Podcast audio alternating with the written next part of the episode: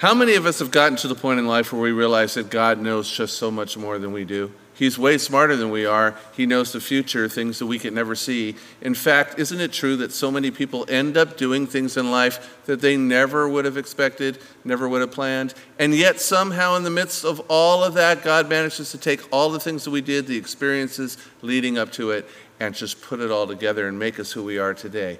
That's going to be the subject of what we're going to talk about a life that never would have been planned by us, but was planned by God the whole time. That's the subject of today's episode of the Audacious Faith Podcast.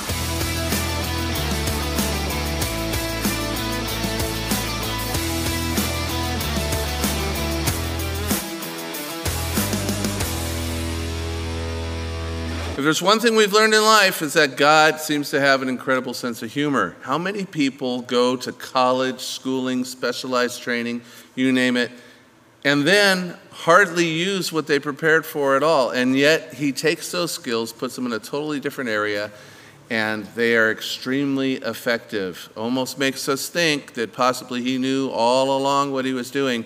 In fact, we know that to be true. My guest today is a perfect example of that. Someone who's doing great things, making a huge impact, extremely talented, and definitely one of the most unique people that I know, and you're, going to see why as we go through the interview.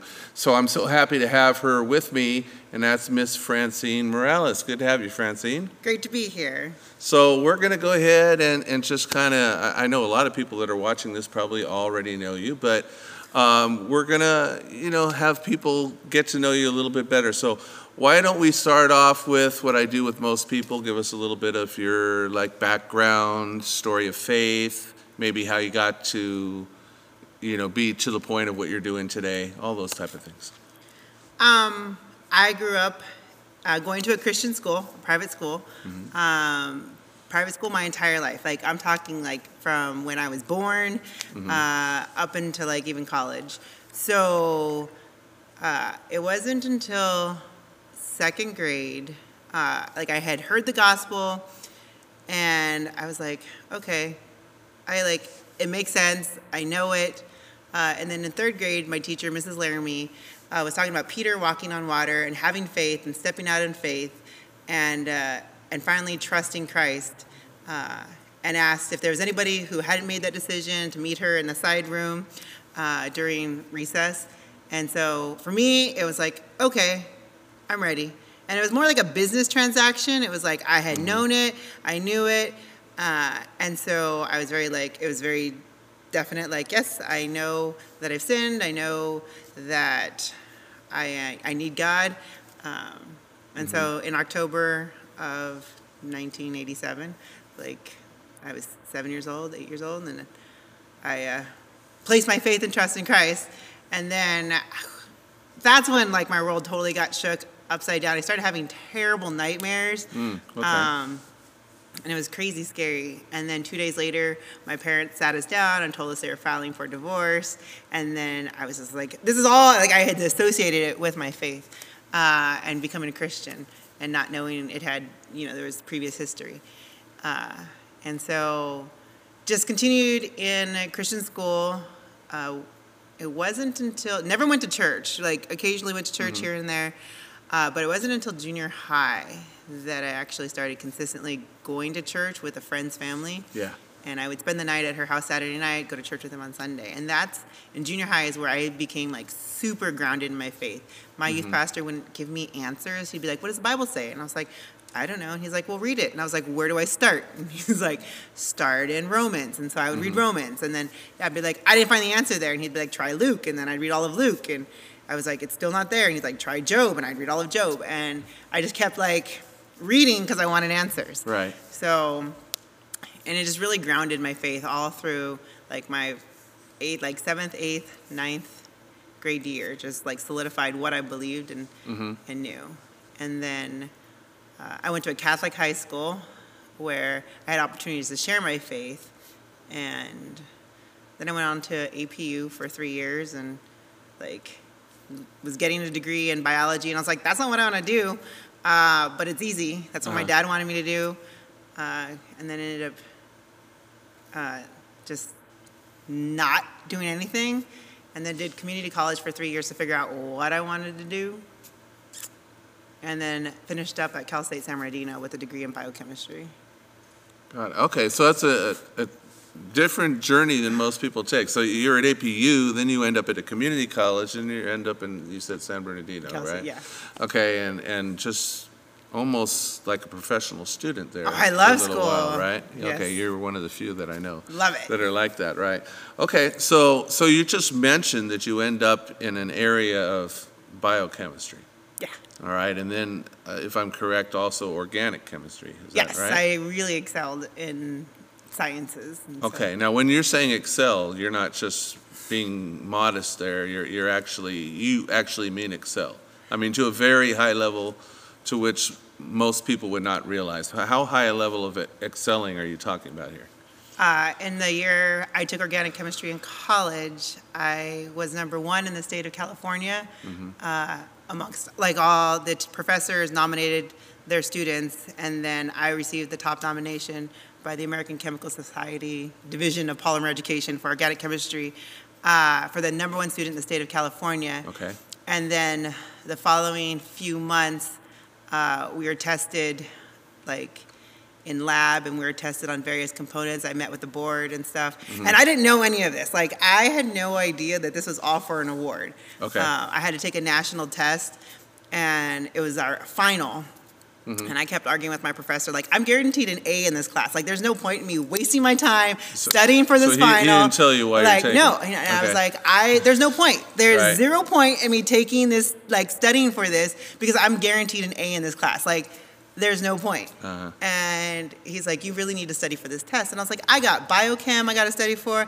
I got biology. I got calculus three. Like, who has time to study for a test they're guaranteed an A in? Right. I was like, move my other finals and I'll study for this. fin-" And he went and met with all the other professors that I Uh-huh. had finals on and had them move it so that I could study. I took all those finals a week later so I could study for this test.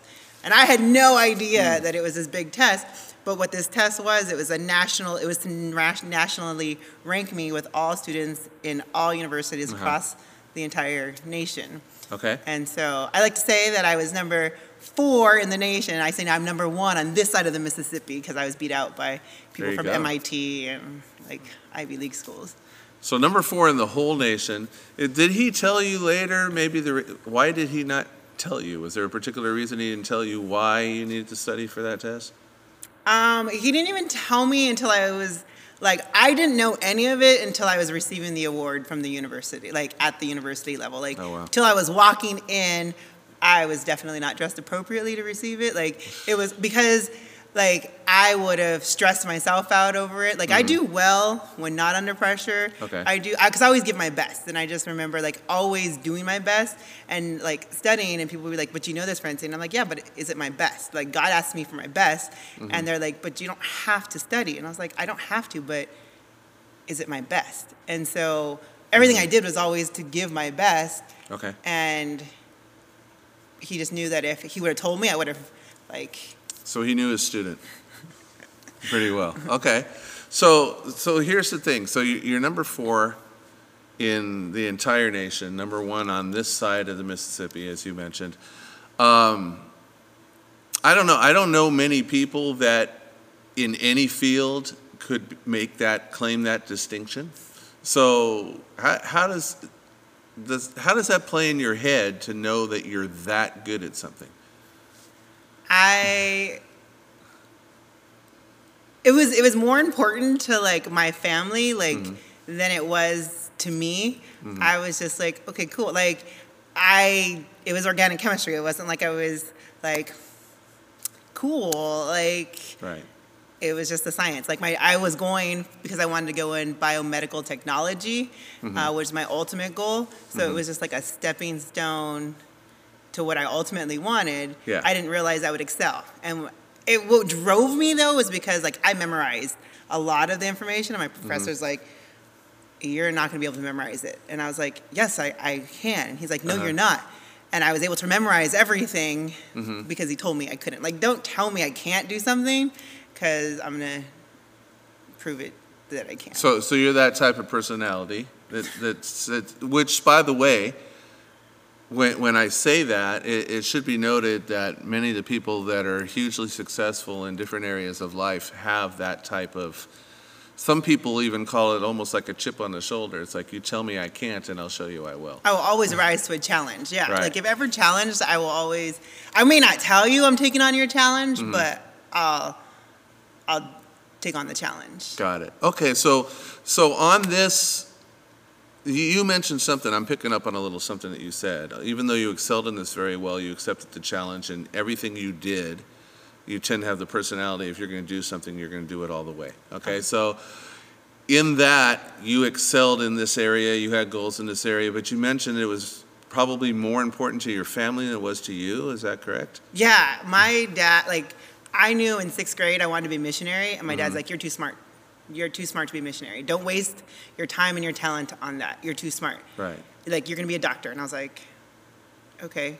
Like, and I always did everything my dad told me I was gonna do, Mm-hmm. uh, and but I didn't necessarily want to be. Like, I knew, like, yeah, it's easy. Like math, science, that that all comes easy. Like, I don't have the people struggle in school, and I never Uh-huh. struggled. Like, it's not something I had to struggle with. Um, and so my parents, like, it was really important to my dad to mm-hmm. become a doctor, to become, like, to get my degree in science. Like, he was not, nego- it was like, well, I want to be a missionary. And he's like, you, like, get your degree first and we'll talk about it. Get it in this, Okay. we'll, we'll talk about it. And so, So was that almost, did it seem almost like a, a a veiled redirection to just say, well, once you get, he's thinking, once you get in it this deep and go this far, obviously you're not going to waste that. So, you know, then you're going to, you're going to utilize it and you'll be off the track of this other thing that won't bring you that prosperity or success. Is that what you think? and I fell, I fell in love with science. Like, I Uh-huh. did. I fell in love with lab. I fell in love with, like, experiments and just uh, discovering the unknown, unknown, uh, and Mm-hmm. finding answers and researching it. Like I applied to um, for my PhD Mm-hmm. uh, and got into George Washington University and got a partnership with the NIH, and like that was like my dream. Okay. And like, like it was. Professors were so proud. Like I had glowing letters of recommendation. Sure. Uh, and it was a real big deal. And then I was sitting in my like apartment on campus one day, and I was like, "Do you really want to do this for the rest of your life? Mm-hmm. Spending all day in a lab, talking really with no one, and just experimenting on bacteria, mm-hmm. on microorganisms? Like, is that really what you thought you'd be doing when you grow up? Mm-hmm. At least as a doctor, you would have people interaction Sure. like there's not even people like bacteria and this is a six year to eight year commitment is this really what you want to do Now, I, I would think that it, it- it's great that you asked the question and actually responded. We're thinking, you know, we talk about this on this podcast all the time. How many people possibly take a route and God uses that route? I'm sure that everything that you learned in all, all the disciplines and everything that went into it, He's not wasted. That's kind of a theme in, in that we're seeing with everyone's life, no matter what they're in.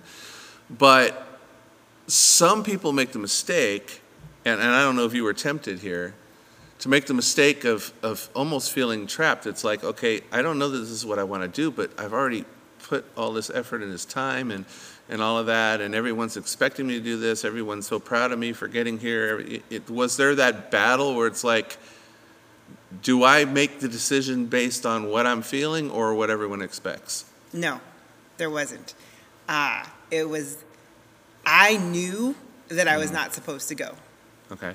the hard part was sitting there it was a saturday was having to realize i had to tell my dad Uh-huh. And it was just like, this is like, I'm gonna be such a disappointment. Like, he's Yeah. gonna be so upset. They're gonna be so mad. Like, everybody, like, even my professors, like, once they found out I turned down, like, my George, like, the mm-hmm. entrance to George Washington, like, it was this big deal. Like, the school has this award in the front of the building when you walk in, and it's like this, Right. this huge thing. And to, to simply be like, that's not what I want out of my life. That's not what I mm-hmm. want. And I didn't even know what I wanted at that time, but Yeah. I knew I didn't want that. Okay. And the, the whole, all that went through my head was, I'm saying no, but now how do I tell others that I'm choosing not to do that? Right. So maybe you're listening to this podcast and possibly you're at that particular point in your life where you know, like Francine, that there's just, there was no doubt in her mind that that wasn't it for her. But possibly you're feeling trapped by having to feel that you have to give in to all the expectations of what everyone else is, is wanting you to do. Um, do you regret for a moment making the choices you made? Not at all. Not Okay. not at all. I with the whole COVID thing coming out, and I have friends who are in labs and stuff like that, and I, and I can I understand the science behind it, and I'm still able to like talk about it, except there's confidentiality reasons and stuff. I can't hear certain things. Right. Like I I'm I still get my free you know American Chemical Society Journal of Biological Chemistry delivered to me, and uh, I still like love it Mm-hmm. and I understand it, but I don't at all like regret it. I don't. Right. I, I wonder like, would I have been the one that was working on the vaccine? Would I have been the one like, you know, like I was smarter than that person and I knew that person worked on it. I could have. I would have done a much better job. So there's people did. working on this stuff that you actually know who they are. Mm-hmm. I mean, it's just in the field. So as people are, are thinking what level and what field are you looking at, and this is right in the news right now, I mean, that would have been you, probably right in the midst of that. Yeah, I would like told people like don't get the Moderna one because those people were stupid. Like Pfizer, like you know, they agreed Okay. to hire me out on my undergrad, so they actually know talent. But uh, but I have actually people who worked on other one, the Johnson Hopefully I won't Johnson. have to put a disclaimer on this podcast now. sorry, Okay, no, it's sorry. fine. But like I just, I simply was like, no, like I just, I know it. And Okay. like I look at like my peers and I think, and they, you know, we go out and we get together sometimes, and they Mm-hmm. feel bad for me. They feel bad for you. What? Okay, so let's talk about what they're feeling bad about. Let, let's talk about it from um, just a career decision type of thing, not the heart, not the emotions, not any of the p- part you've already mentioned. What would your career look like at this point? What would your finances look like at this point? You know, Oh, they would be life? amazing. Like, so Yeah. we go to dinner and we go to dinner at this really nice restaurant, Uh-huh. and they're like, "Don't worry, Francine, we'll cover you." Mm-hmm. And I'm like, "I have money. Like, I could pay for my." They're, you're come on, come on now. Like, Mm-hmm. we know. I mean, my friends are doctors. My friends are pharmaceutical, you know, Mm-hmm. farm reps. They're also like making drug, like making pharmaceuticals. Sure. Um, so they're all they all have PhDs, PharmDs. Mm-hmm. Um, D's that most of us don't even know what they mean, right? You know. Yep. Okay. So, so financially and, and, and lifestyle and all those type of things. No, they all have houses. They have two or three kids. Yeah. They're they're living a very lucrative lifestyle. Okay, awesome. So what ends up happening here is instead, you just know at that point that's not what you want to do. Yep. And so God takes you in a totally different direction. Yeah. All right? A direction which I'm suspecting that if at that time when you're when you're sitting there and you're saying I just know this is not what I'm going to do for the next 30 years. And if I would have walked in the room or someone else would have walked in the room at that point and said, "Well, let me tell you what you probably will be doing in 10 or 15 years from now or what, whatever amount of time it was." What would have been your response? yeah. Right. There has been like no way, Yeah. right? No, I would have laughed at you and have been like, no, no. Okay, so so currently, for those of you who don't know, currently Francine, for instance, is does program directing at Victory Ranch Camp out in Moreno Valley, California. Does an excellent job with that. Very creative programming. You name it, the kids love it. How long have you been doing that now? I just completed my 18th year. 18th year. Now, I am old enough to have basically been involved or aware of it for all of those 18 years, including before that. And I can tell you that the difference before it to where it is now, kids have gone more and more, and the program has built up over the years, even despite what's happened the last year or two, um, because of the quality of that programming and everything that's been put together. But that was probably something you never would have seen yourself doing, Never. right? And then the other thing, which you do, of course, is you're very involved in teaching at New Life Christian School, which is a small school. Uh, doesn't even is not even able to pay what a normal teacher would get, And we're not just talking teaching one subject or one grade level. We're talking, you know, anywhere from kindergarten on up, and sometimes kindergarten part of the day, high school another part of the day, multiple grades other parts of the day, sometimes all at once. And it, takes a certain, I, I would say that God didn't waste your complex mind because it takes a, a certain type of mind to even be able to handle the, that type of multi directional tasking at once, wouldn't you say? Oh, absolutely. 100%. Like, and people are people wonder like how do you transition how do you know this student is struggling in this and and and in this book right here and this student who you saw two days ago should be in another book and you know that they're behind Mhm. and it's just like because my brain makes note of that like it just I, I can walk in and i can look at what's being worked on i could see the answers i can see what's right and wrong and like as i sit at the kindergarten table and they're taking it and i was like okay she doesn't know this letter she knows this and my brain just it just catalogs it it just takes it all in Right. So, which is very unique. I mean, obviously, everyone has a very powerful brain, but most of us don't know how to use it. Um, you know, or at least not to that degree. And and and you don't. I say this in a complimentary way. You don't think like the average person. There's there's different ways that you're putting, you know, data and everything together that most of us just don't do. But I think the ironic thing about it is, which you've already mentioned, um, prior to this, prior to getting involved with camp, and even after getting involved with camp, if you were to be asked this, okay, and then as far as teaching kindergartners, I mean, there was a point where working with kids would have been probably on your list underneath just about everything else. Wouldn't that have been true? Oh, absolutely. I would say I said, and I would use the word, you know, hate in the most nicest sense. Uh, but I said I hated kids under the age of nine. Like I wouldn't touch them. I wouldn't like I couldn't interact with them. I didn't know how to socialize with them. I didn't like when they would hug me. I'd be like, "You're sucking my life out of me." Uh-huh. Uh, just I couldn't. No.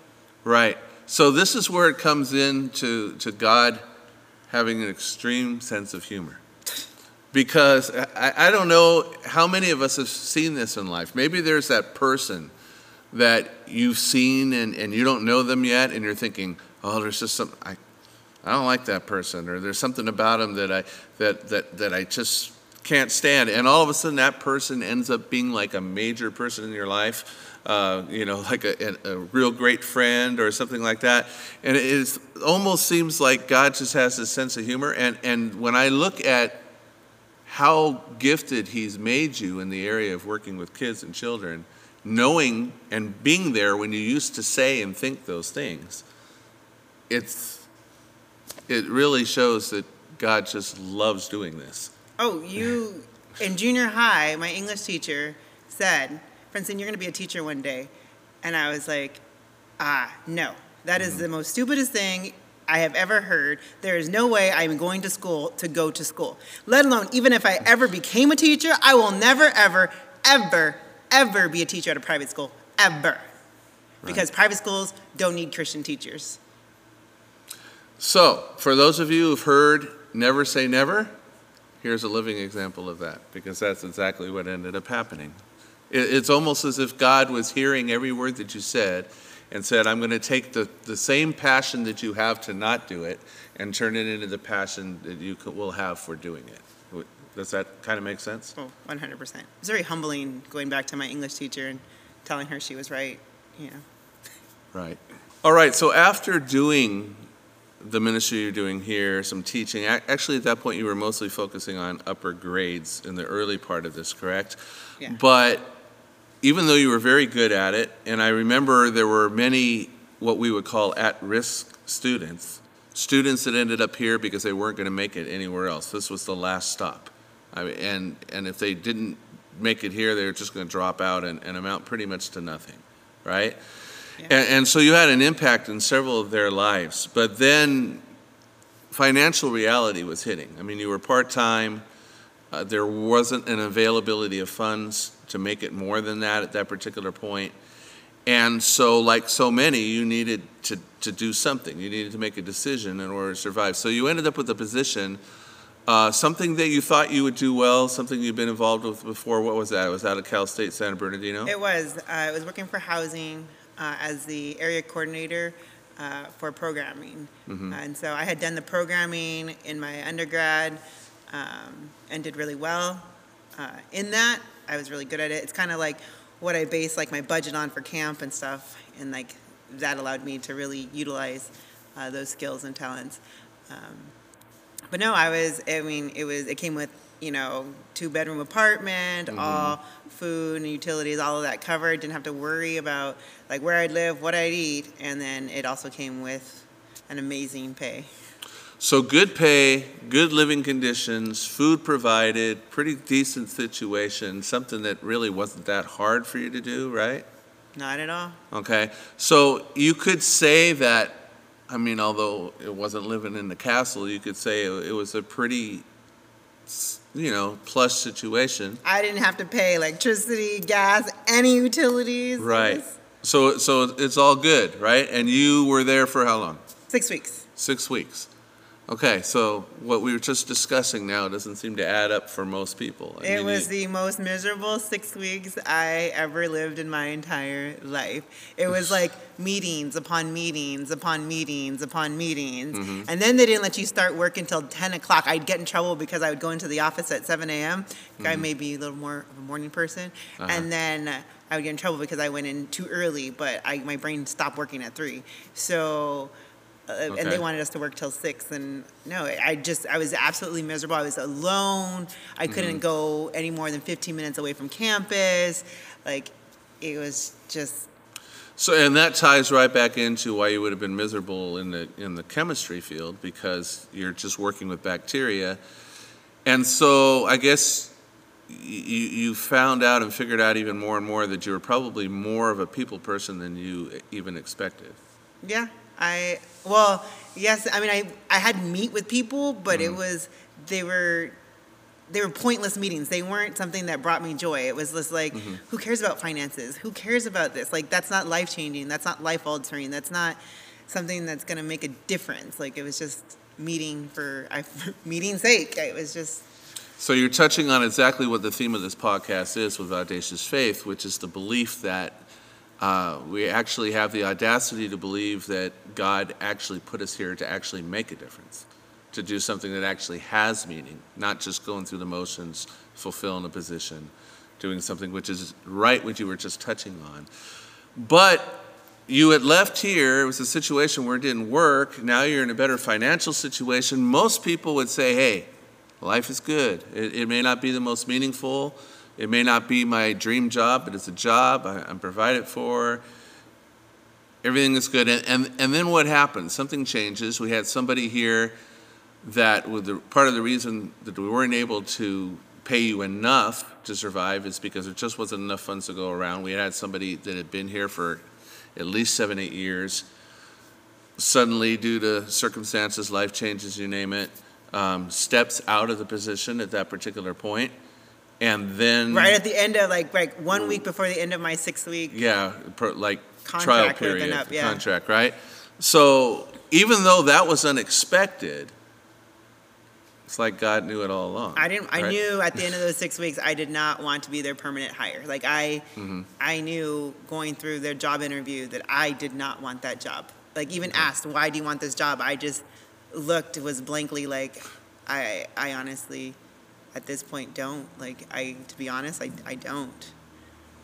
Well, and by the way, for those of you who are trying to land a job, that's probably not what you want to say. Don't say it. But but there there was honesty there. There was honesty. So it opened up, and then you you end up coming back. Yeah. Right. Now, some people say that uh, you, you should never go back. Although in this case, it wasn't really coming back the same way. It was a much more expanded role, correct? Oh, absolutely. Before I felt like I was a glorified tutor, Mm-hmm. but I still impacted lives. Like, it, mm-hmm. and I think that's what still kept pulling on my heart was like I just remembered one of my students saying like I was like Lewis, like you. You you you're getting A pluses and everything, and I look at your grades and you got all Fs Fs Fs Fs in math. Why why? Mm-hmm. And he said, I never had someone care about me doing as well as you do Right. and that was such a defining like mm-hmm. I can't believe someone just said that. Um, and that just kept playing over and like, you care. Right. You care. Um, like, just a resounding, like, you care. Yeah, and you obviously that still sticks with you, and that was probably at least how many years ago? It was 11. Yeah, you, you would know that just like that. I'd be sitting there, uh, let me think, you know. So, but that's how that's how Francine's mind works. So, hey, I have a question which uh, I, I didn't. I mean, I prepped you on some of the direction that we would be going ahead of time, but but here's a question that is kind of relates pretty good to modern day debate out there. All right, you have a very organized mind, a complex mind, a scientific mind, in a sense all right, where things follow order and things need to fit. Some people believe that faith and science don't fit like that. That that uh, that to to have faith is is more of superstition and myth, and those who think intelligently have a scientific mind. You have both.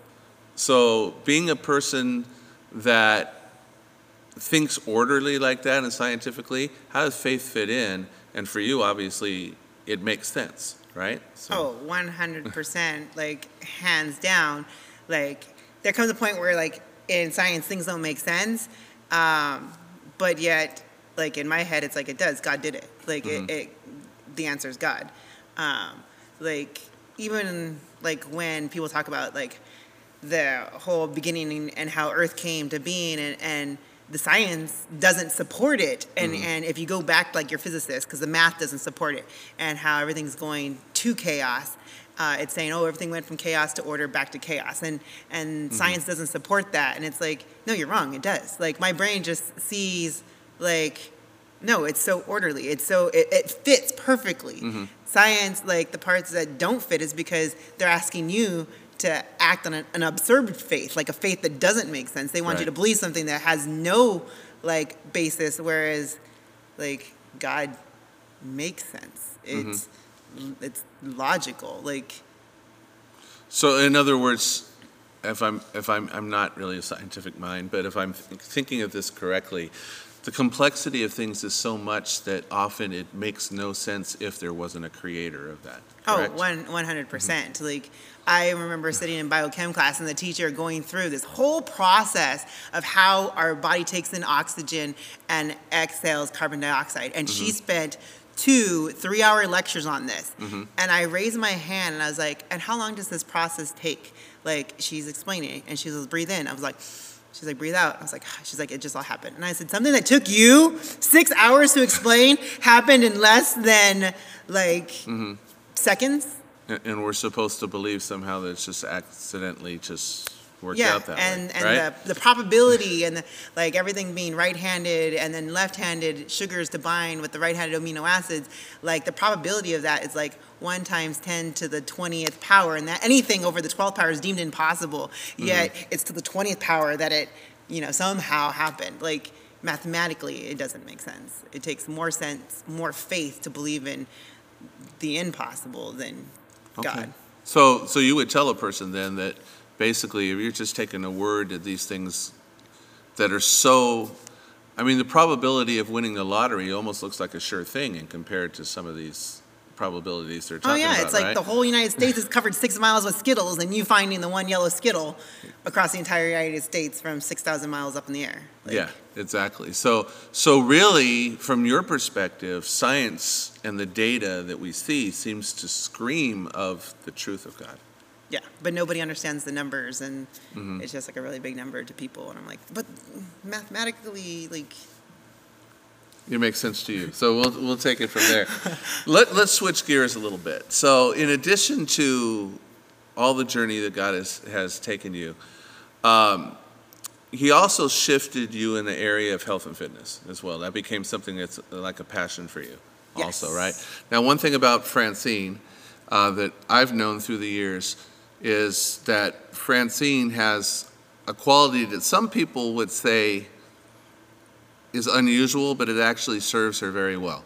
And it serves a lot of people well. And that is that when she focuses on something, it becomes a very strong focus on it.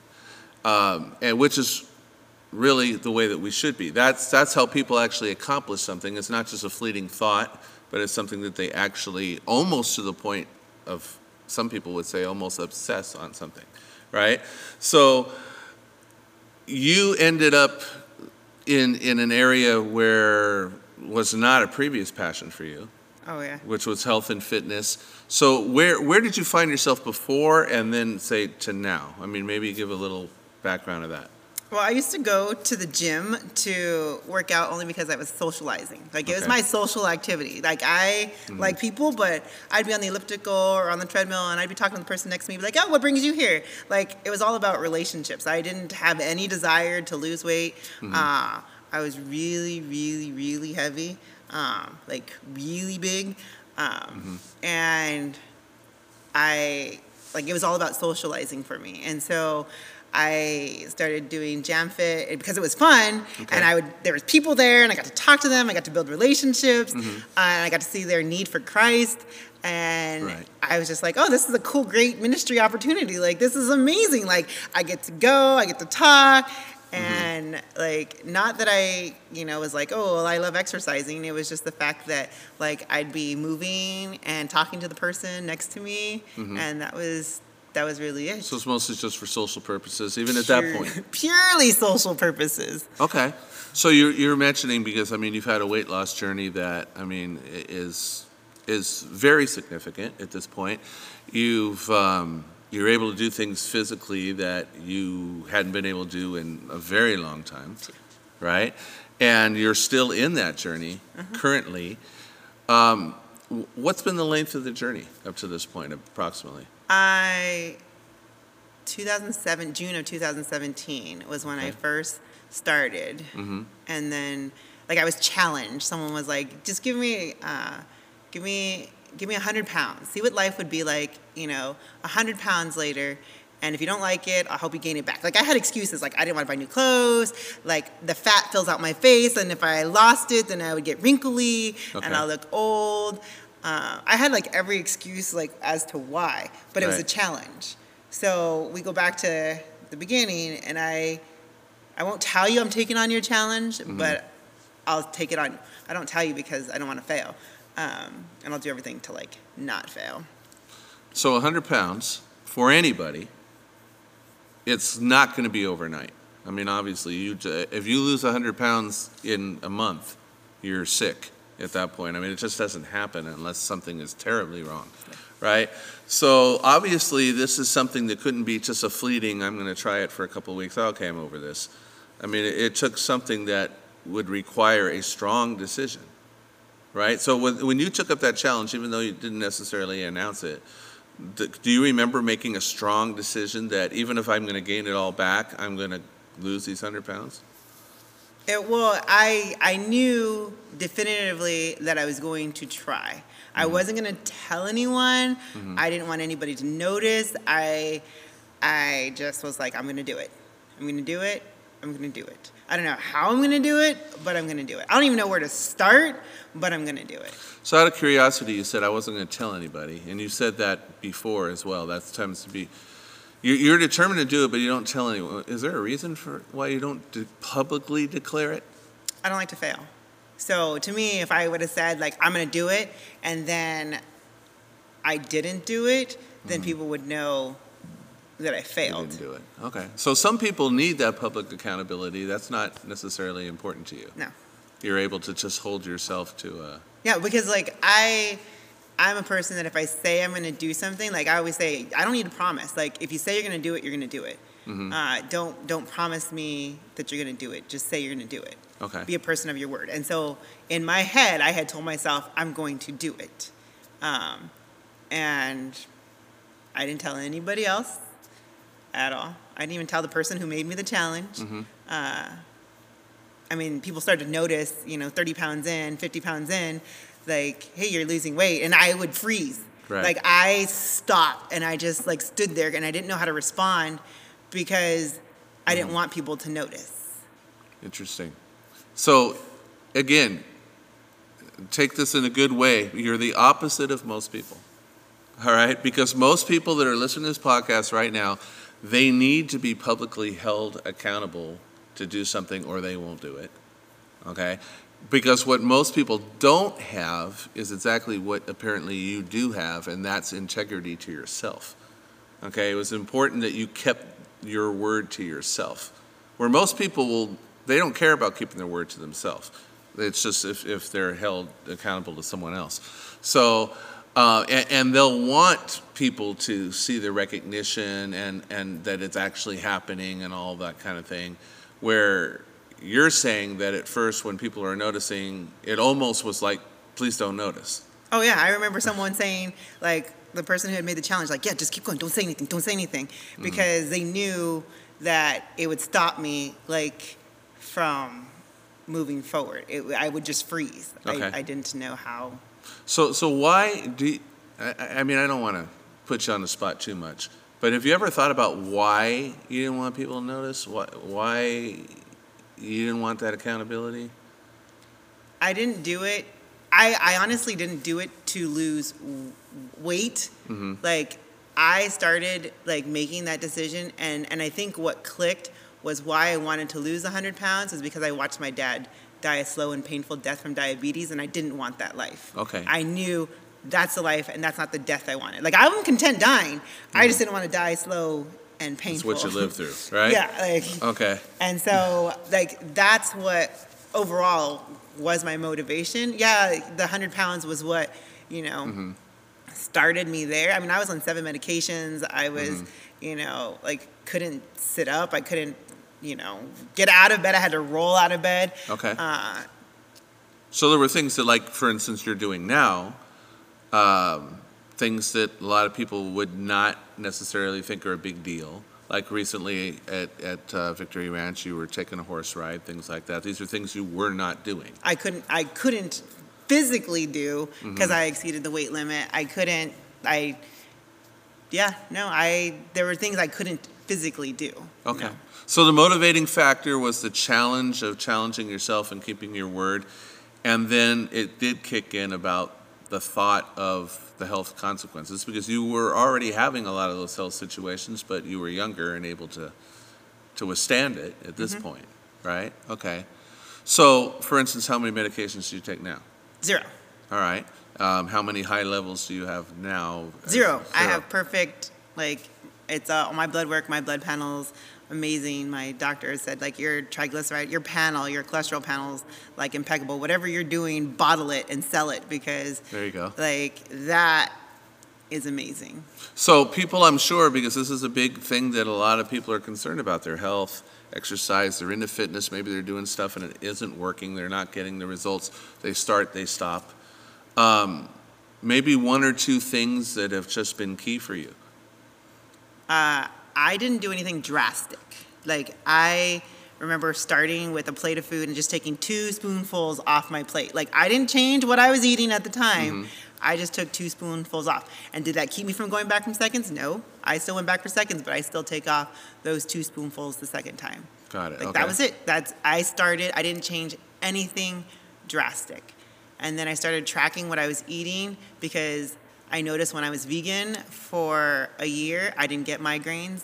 Mm-hmm. Uh, so I knew there was something that was either in meat or in the dairy that gave me migraines. Okay. And then I started like tracking everything I ate, so I'd learn what it was and how my body reacted and responded to things.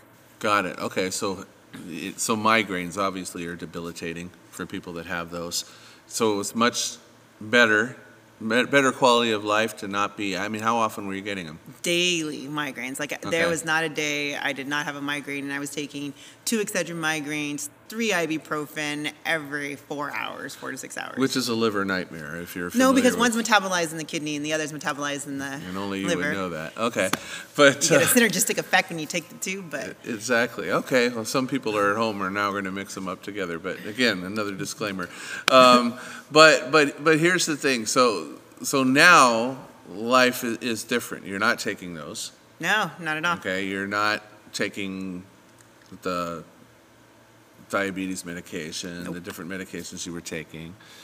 There's a point where it shifted, I'm assuming, from I'm doing this because I told myself I was going to do it to where you actually enjoy doing it? Oh, I love I love I love what I do. Um, I always say like if you don't love it, you're not going to keep doing it. Right. Uh, I love the food I make. Like I cook my own food. I have to change it up because I can't do the same boring, you know, chicken, vegetables. Like I can't. Like, Right.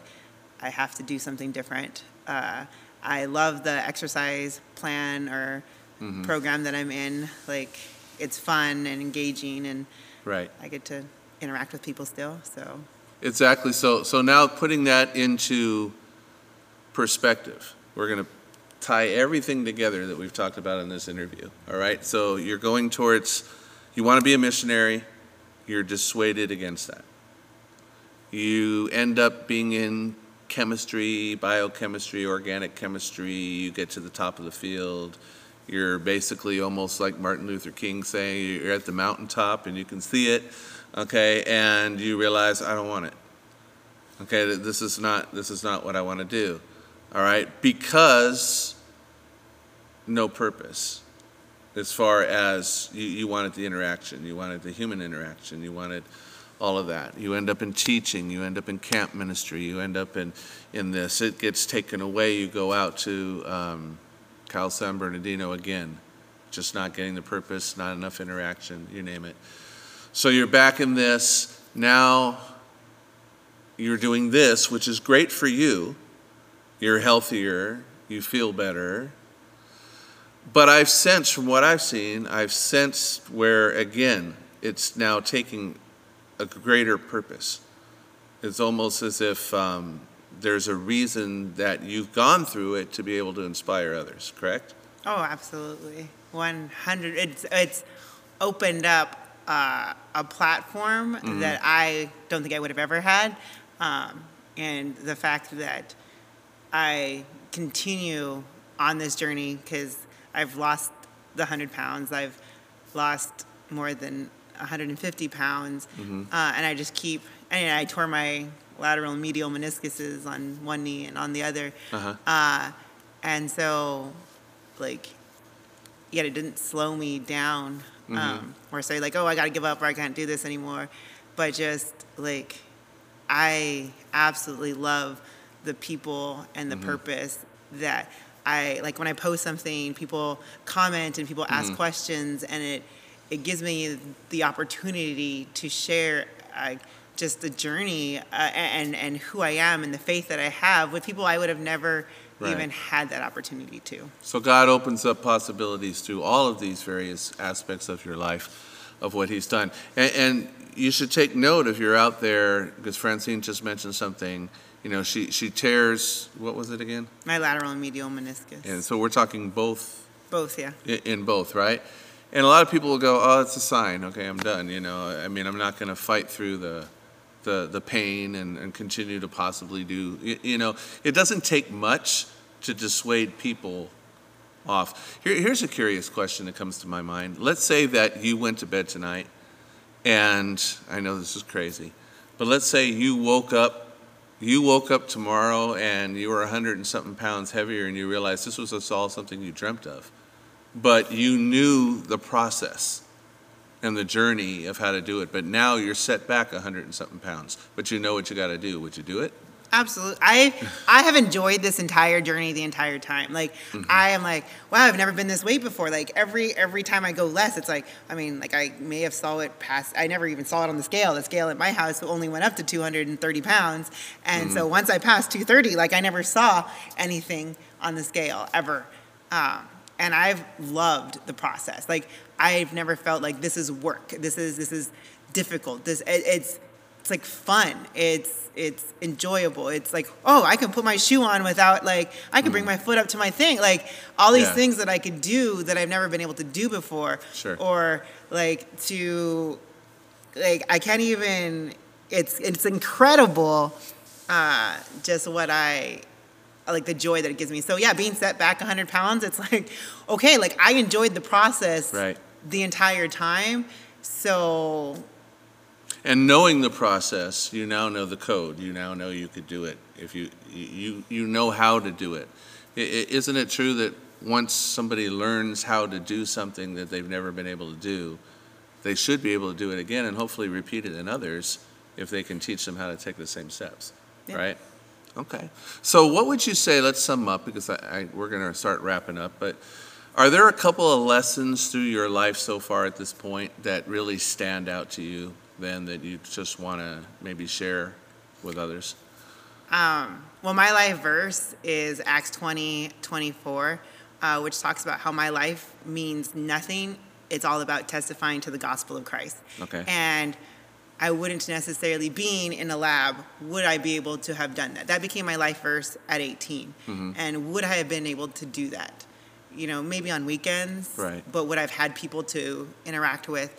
Um, but here on the daily in in the lives of my kindergartners and their parents and the lives of of the students not just kindergarten because i teach more grades than just that but to impact their lives and to have those conversations and, and to build those relationships and to see that i'm not just impacting one person but i'm impacting an entire family. Mm-hmm. And and the life that i live and the christian faith that i have and the walk uh, and the characteristics that I model and I demonstrate to my students.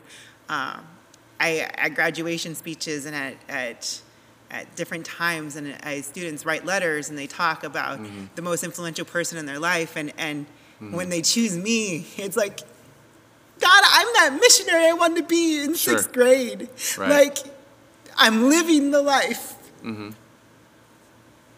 And it's not what I thought it was going to be, mm-hmm.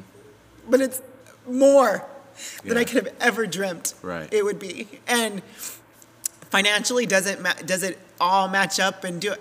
But I'm never without want. Like, all my needs have always been met. Like, mm-hmm. I, I am blessed beyond measure. Mm-hmm. And it's incredible because I could have never, Sure. never dreamt it, never planned it. Absolutely.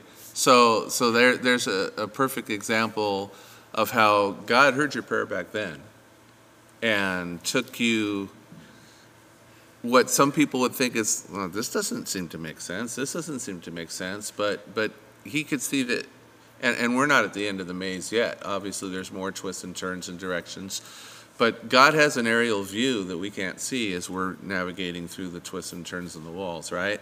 So uh, he sees the destinations, and I'm sure there's much, much more. So, so let's finish with this. There's a person out there that's going to be listening to this either now or in the future. It's going to be up there for a long time. And God is going to be giving them opportunity to take a step of faith. And maybe there's going to be family or friends or different people that are saying, no, wait a minute, that's not what, don't just follow your heart. That doesn't make sense. What would you want to tell them at this point? I would say follow God. Um, don't ever go against what God has designed for you. Um, it is beyond rewarding uh, to do what He has planned for you. It's His perfect plan, and it's more than you could ever dream or you could even fathom, or it, it's beyond the limits your brain can even comprehend. It's out of this world, literally. Awesome. Well, I don't know about you, but I've enjoyed this conversation. Even though I knew you pretty well, I learned much more, and I'm sure that it's been an inspiration to people that are listening today. We encourage you to take the audacious steps of faith because in so doing, God will take you places beyond what you could even imagine. That's it for this episode, and we'll see you next time. God bless.